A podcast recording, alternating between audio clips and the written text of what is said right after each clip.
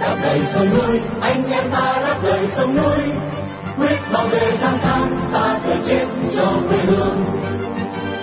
Đây là đài phát thanh Đáp Lời Sông Núi, tiếng nói của những người Việt tha thiết với tiền đồ tổ quốc và hạnh phúc của toàn dân, do lực lượng cứu quốc thực hiện, phát thanh mỗi ngày từ 7:30 đến 8 giờ tối giờ Việt Nam trên làn sóng ngắn 9.670 km chu kỳ.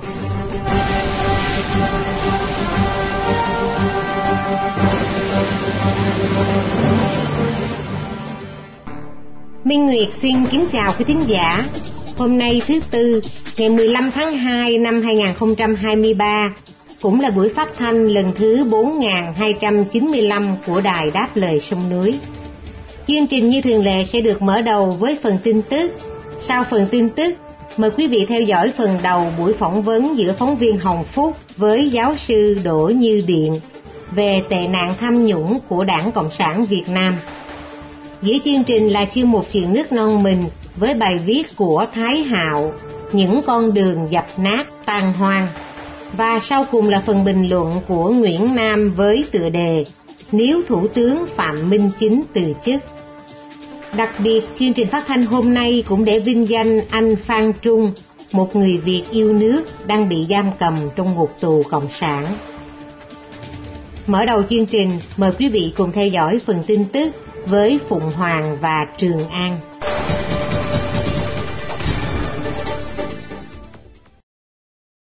Tù nhân lương tâm Nguyễn Duy Linh bị khủng bố tinh thần trong trại tù.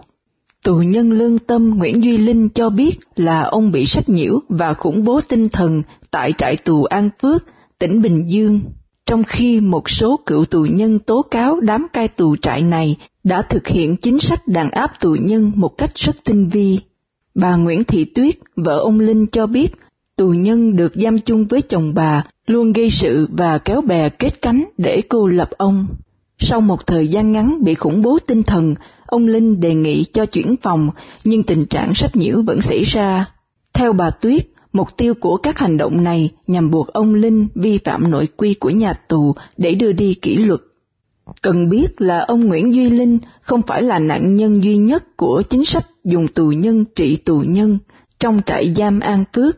Hai người bất đồng chính kiến khác là Trần Thanh Phương và Đoàn Thị Hồng khi mãn hạn tù về đã lên tiếng tố cáo, cho rằng đây là chủ trương đàn áp một cách tinh vi của đám cai tù Cộng sản.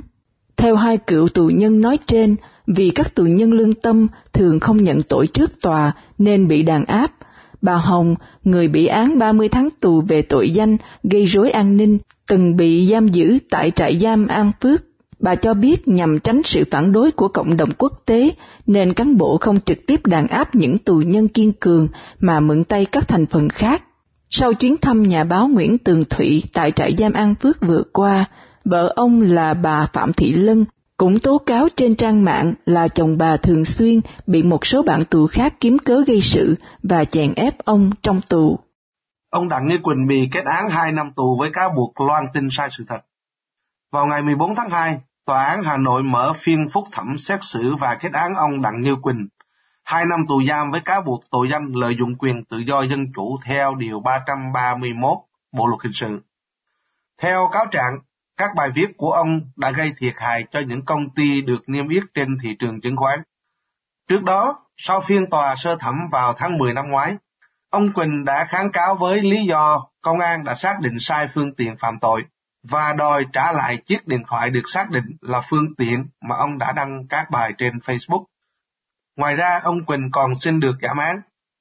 Theo đó, ông Quỳnh khai trước tòa rằng ông đăng bài trên mạng là một chiếc điện thoại iPhone 12 đã bị mất cắp khi ông chơi góp ở Sài Gòn, chứ không phải là chiếc điện thoại Samsung Note 20 vốn bị công an tịch thu. Ông Quỳnh là chủ nhân của tài khoản Facebook có tên Đặng Như Quỳnh với hơn 300.000 người theo dõi với các bài viết được nhiều lượt chia sẻ.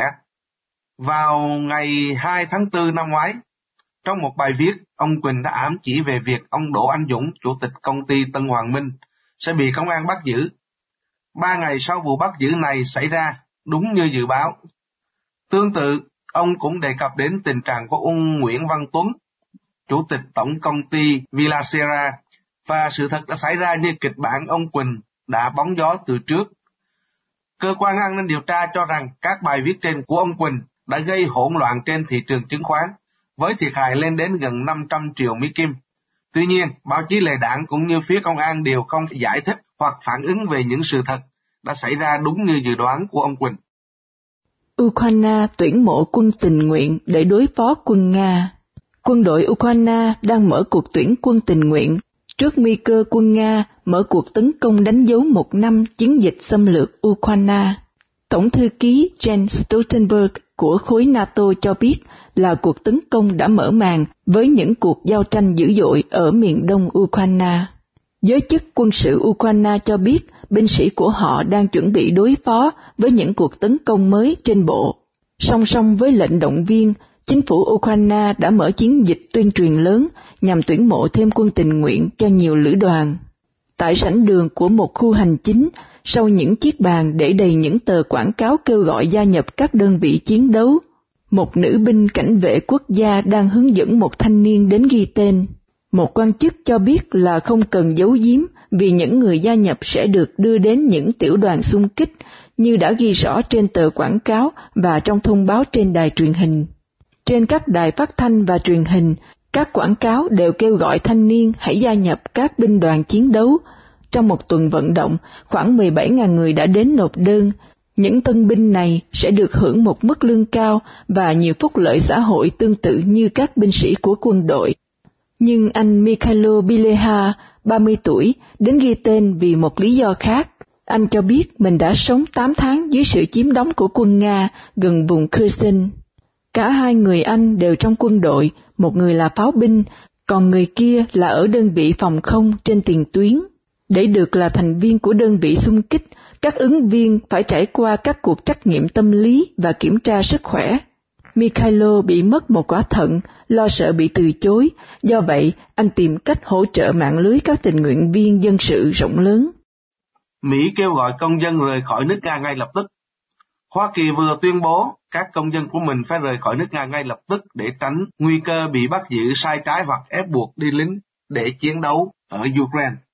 Theo thông cáo của Tòa đại sứ Mỹ ở Moscow, các công dân Mỹ đang cư trú hoặc du lịch ở Nga phải rời đi ngay lập tức và phải thận trọng do có nguy cơ bị bắt giữ phi pháp. Theo Tòa đại sứ Mỹ, các cơ quan an ninh Nga đã bắt cóc công dân Mỹ với những cáo buộc sai sự thật hoặc nhắm vào công dân Mỹ, không đối xử công bằng và minh bạch với họ, kết án trong những phiên tòa bí mật hoặc không có bằng chứng đáng tin cậy. Thông báo cho biết là bạo quyền của Nga tùy tiện thực thi pháp luật với nhân viên người Mỹ, mở rộng các cuộc điều tra mờ ám vào những người này. Trong cảnh báo mới nhất, Bộ Ngoại giao Hoa Kỳ nhấn mạnh là bạo quyền Nga có thể từ chối công nhận hai quốc tịch Mỹ và Nga. Công dân mang hai quốc tịch cũng phải đối mặt với nguy cơ phải nhập ngũ như là một phần trong đợt huy động quân sự lớn hơn của Nga để hỗ trợ cho các hoạt động ở Ukraine. Thông cáo nói rõ là Nga có thể từ chối không công nhận quốc tịch Mỹ của công dân mang song tịch, từ chối quyền tiếp cận hỗ trợ lãnh sự quán Mỹ, đưa họ vào danh sách huy động quân sự, ngăn họ rời khỏi Nga và bắt buộc họ nhập ngũ. Theo Bộ Ngoại giao Mỹ, một số công dân nước này, bao gồm cả nhân viên chính phủ cũ và hiện tại cũng như doanh nhân tư nhân, đã bị bắt giam, thẩm vấn và quấy rối. Hiện không rõ có bao nhiêu công dân Mỹ đang du lịch hoặc sinh sống tại Nga, nhưng một phát ngôn nhân Bộ Ngoại giao Mỹ cho biết là họ không theo dõi việc đi lại của công dân Mỹ ở nước ngoài. Sau cuộc xâm lược Ukraine vào tháng 2 năm ngoái, vài ngàn người Mỹ đã rời khỏi nước Nga. Vào tháng Giêng vừa qua, Cơ quan An ninh Liên bang thông báo điều tra đối với một công dân Mỹ bị cáo buộc hoạt động gián điệp. Ông Paul Whelan, cựu thủy quân lục chiến Hoa Kỳ, đang thụ án 16 năm tù tại một trại tù ở Nga.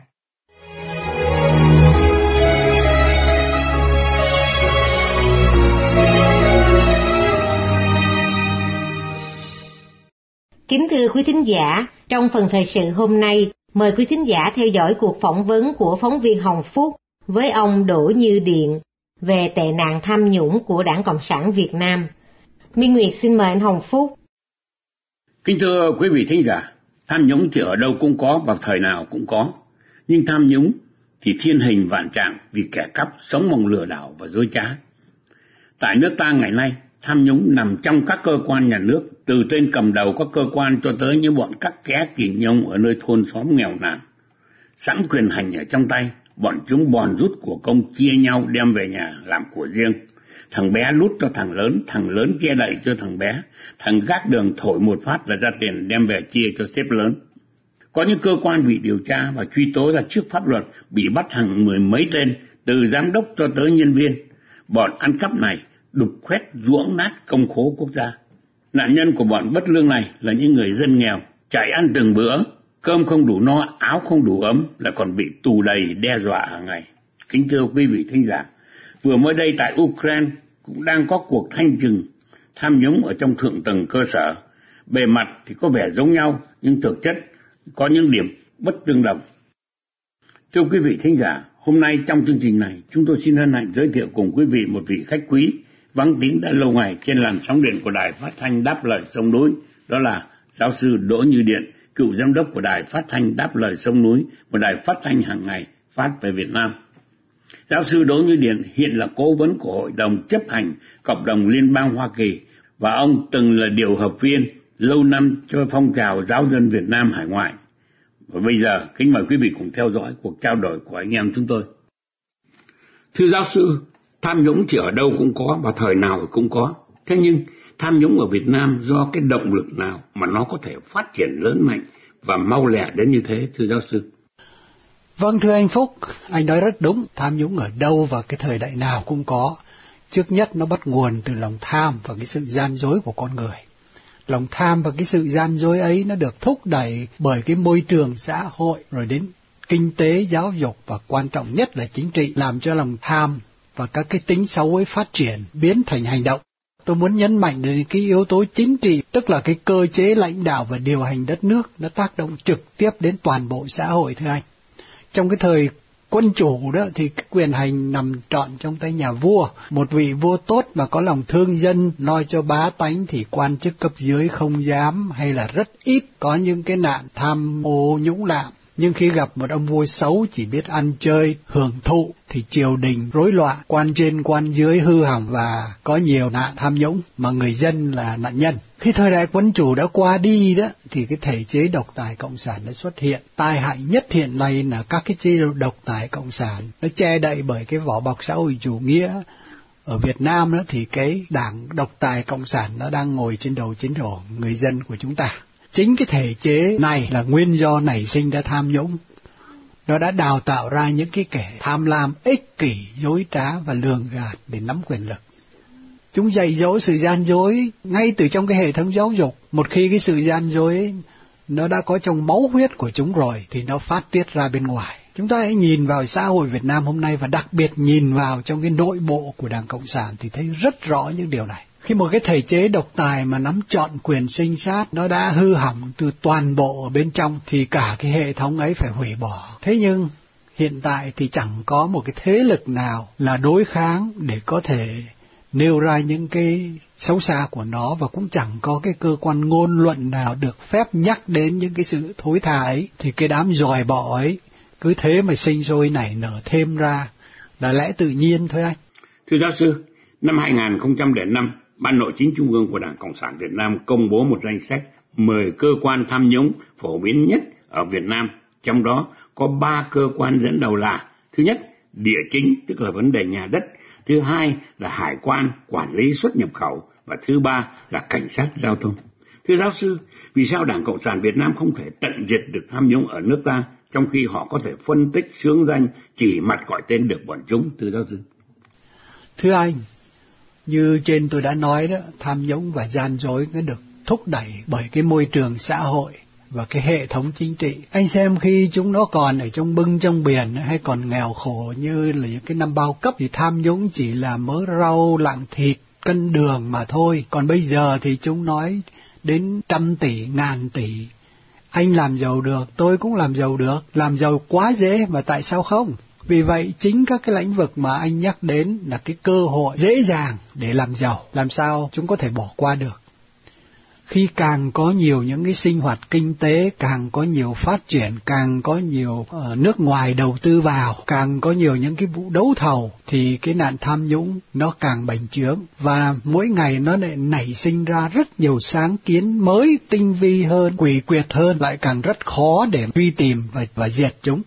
Một cái thí dụ rất cụ thể là nếu không có cái dịch Vũ Hán thì làm gì có cái vụ Việt Á hay là vụ chuyến bay giải cứu, vì đó là chính là cái môi trường xã hội bệnh hoạn nó đã sản sinh ra những cái tham nhũng ấy. Hay không có những cái vụ đầu tư của nước ngoài xây dựng thì làm gì có những cái vụ tham nhũng đất đai và nhiều những cái môi trường tham nhũng khác. Vì thời lượng có hạn, mời quý vị nghe tiếp phần 2 vào chương trình phát thanh ngày mai. Xin cảm ơn quý vị.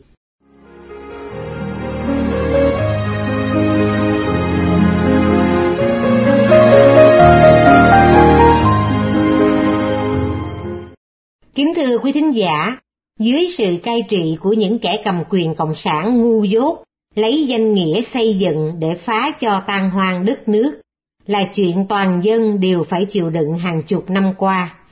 Trong tiết mục Chuyện nước non mình, mời quý vị nghe bài viết Những con đường dập nát tan hoang của Thái Hạo sẽ được Ngọc Sương trình bày để tiếp nối chương trình tối hôm nay.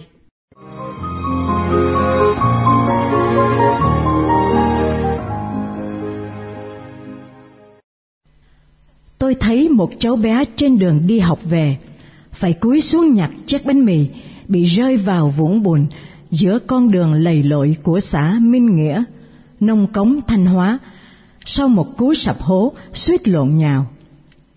Sáng có việc, tôi mang giày, tất mũ, nón bảo hộ, chỉnh tề, lên đường. Chưa được bao xa thì bắt đầu lội.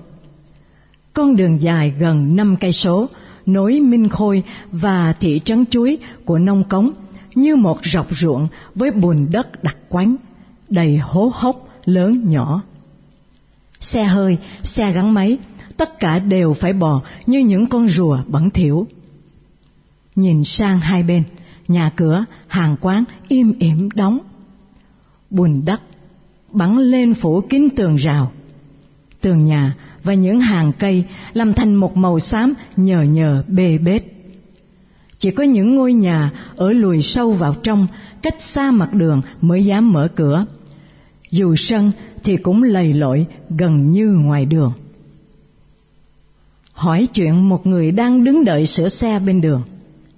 Anh này nói, vài năm nay người ta đang làm đường cao tốc Nghi Sơn, Sao Vàng, xe và máy móc cày nát khắp nơi, chứ không riêng gì đường này, không buôn bán gì được.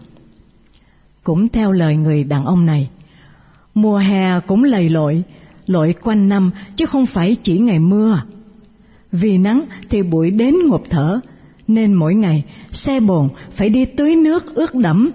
4 mùa đều phải lội như thế này, cả khi có gió Lào. Tôi nhìn qua bên kia đường, một người đàn ông lớn tuổi đang hì hục cầm xẻng xúc bùn. Cái con lươn bùn cao nhô lên vì bị xe đùa lại, án ngay trước cổng nhà. Nhớ lại, lúc mới về quê 2 năm trước, cũng đi Nông Cống có việc, tôi đã phải bì bõm lội những con đường kiểu này. Lâu lâu lại gặp một bãi san lấp giữa đồng, xe ben, mấy ủi đang lầm lũi làm việc. Trưa trở về, tôi không đi đường cũ nữa, mà rẽ đại vào một con đường khác. Tránh Võ Dừa, gặp Võ Dừa. Nối Thăng Bình và Tượng Lĩnh cũng lại một con đường đau khổ. Thoạt tiên, tôi cứ nghĩ đây là đường đất vì chỉ có một màu bùn. Nhưng dừng lại ở một cái ổ voi đầy nước, quan sát thấy những viên đá 1, 2 rơi rạc nằm lăn lóc bên mép nước thì mới biết rằng nó từng là đường nhựa. Bây giờ thì chịu, không còn mảng nhựa nào nguyên lành để nhận ra. Không biết họ đã trám con đường này bằng thứ kỹ thuật gì để có thể khiến nó biến mất gần như không dấu vết như thế. Tôi giơ tay ra hiệu ngừng xe một thanh niên mặc bộ đồ công nhân, chắc anh này đang trên đường đi làm, và hỏi anh ta: "Ở đây có nhiều con đường bị hư nát thế này không?" "Đây, đi vào trong kia thì thấy, nát bấy hết cả."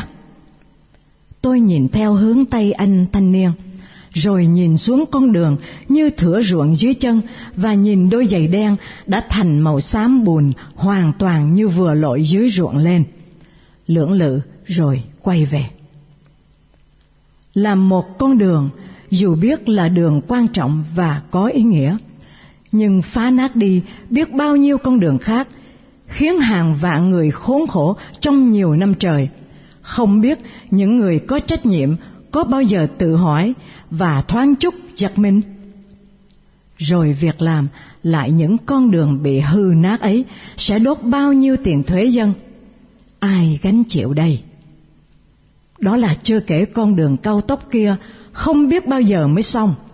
Và xong rồi thì người ta có thôi tiếp tục những công trình khác bằng một cung cách thế này không?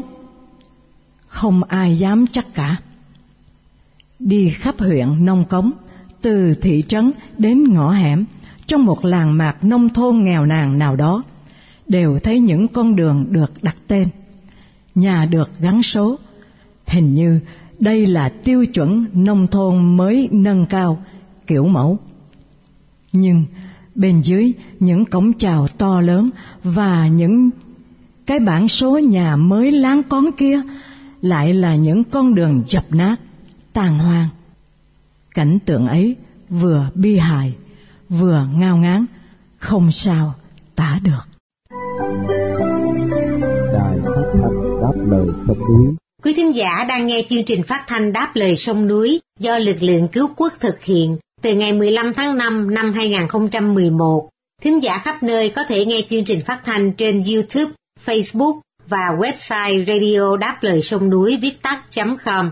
Thính giả tại Hoa Kỳ có thể nghe đài qua số điện thoại 1425 585 1550 hoặc 1605 781 9802.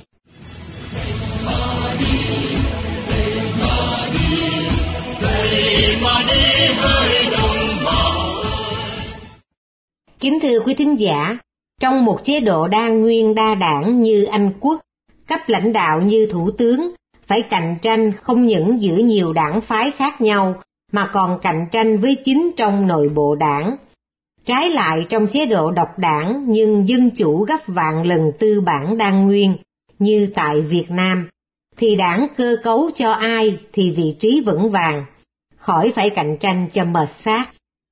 Mời quý thính giả nghe phần bình luận của Nguyễn Nam với tựa đề "Nếu Thủ tướng Phạm Minh Chính từ chức", sẽ được Vân Khanh trình bày để kết thúc chương trình phát thanh của Đài Đáp Lời Sông Núi tối hôm nay.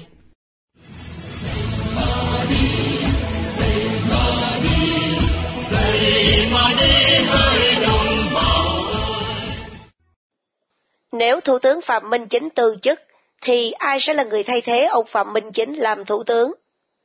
Báo chí Việt Nam đã đặt câu hỏi, ai sẽ là người thay thế ông Boris Johnson làm Thủ tướng Anh? Báo Tuổi Trẻ trong số phát hành vào ngày 8 tháng 7 năm 2022 có câu trả lời, rằng bất kỳ nghị sĩ nào có tham vọng thì đều có thể tự ứng cử vào chiếc ghế chủ tịch đảng bảo thủ, và qua đó sẽ trở thành Thủ tướng Anh nếu đắc cử.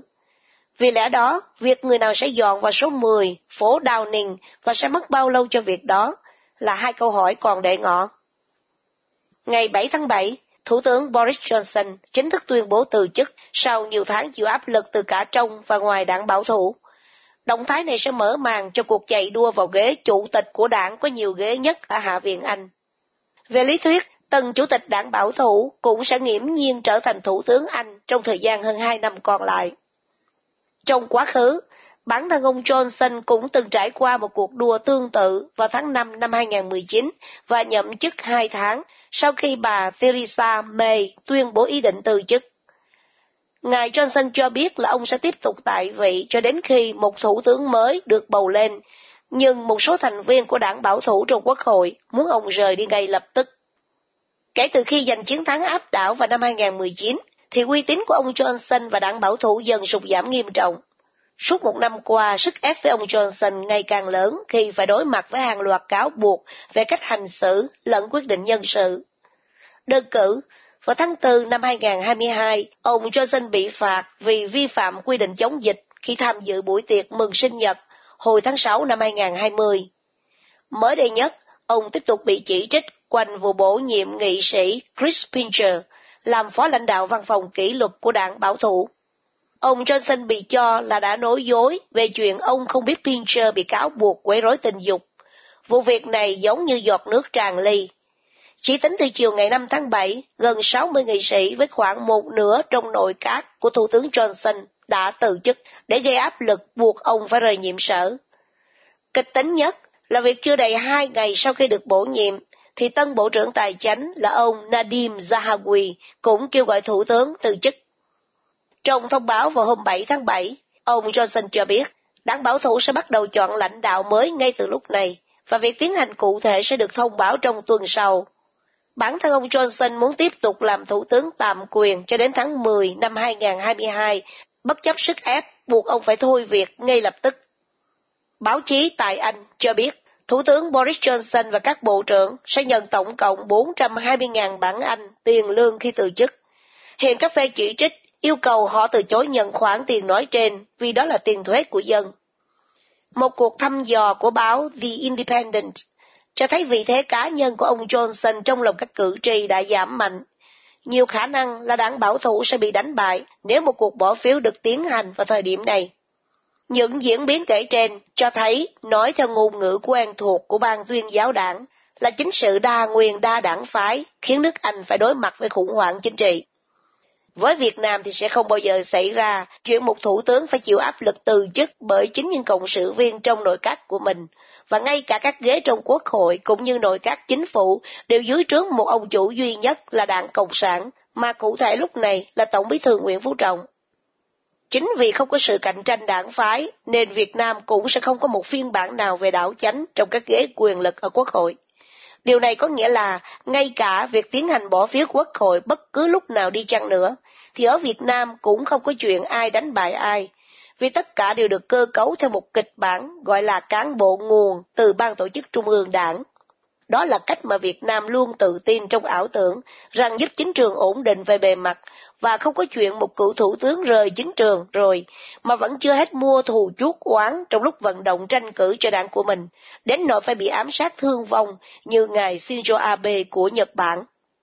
Đa nguyên đa đảng khổ vậy đó chứ sướng ích gì, mà cứ hết người này đến người khác đòi đấu tranh cho dân chủ nhân quyền, để rồi bị tù tội theo các điều bịt mồm, bịt miệng thiên hạ như 117, 331, v.v. của Bộ luật hình sự Cộng sản Việt Nam.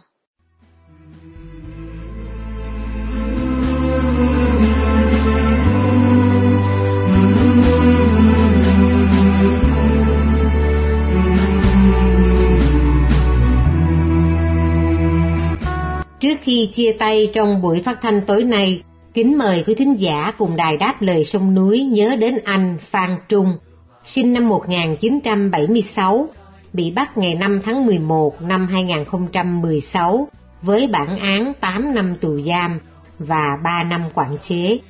Một người Việt đang bị nhà cầm quyền Cộng sản giam cầm trong ngục tù vì lòng yêu nước, lẽ phải và sự đóng góp tích cực vào tiến trình dân chủ hóa Việt Nam.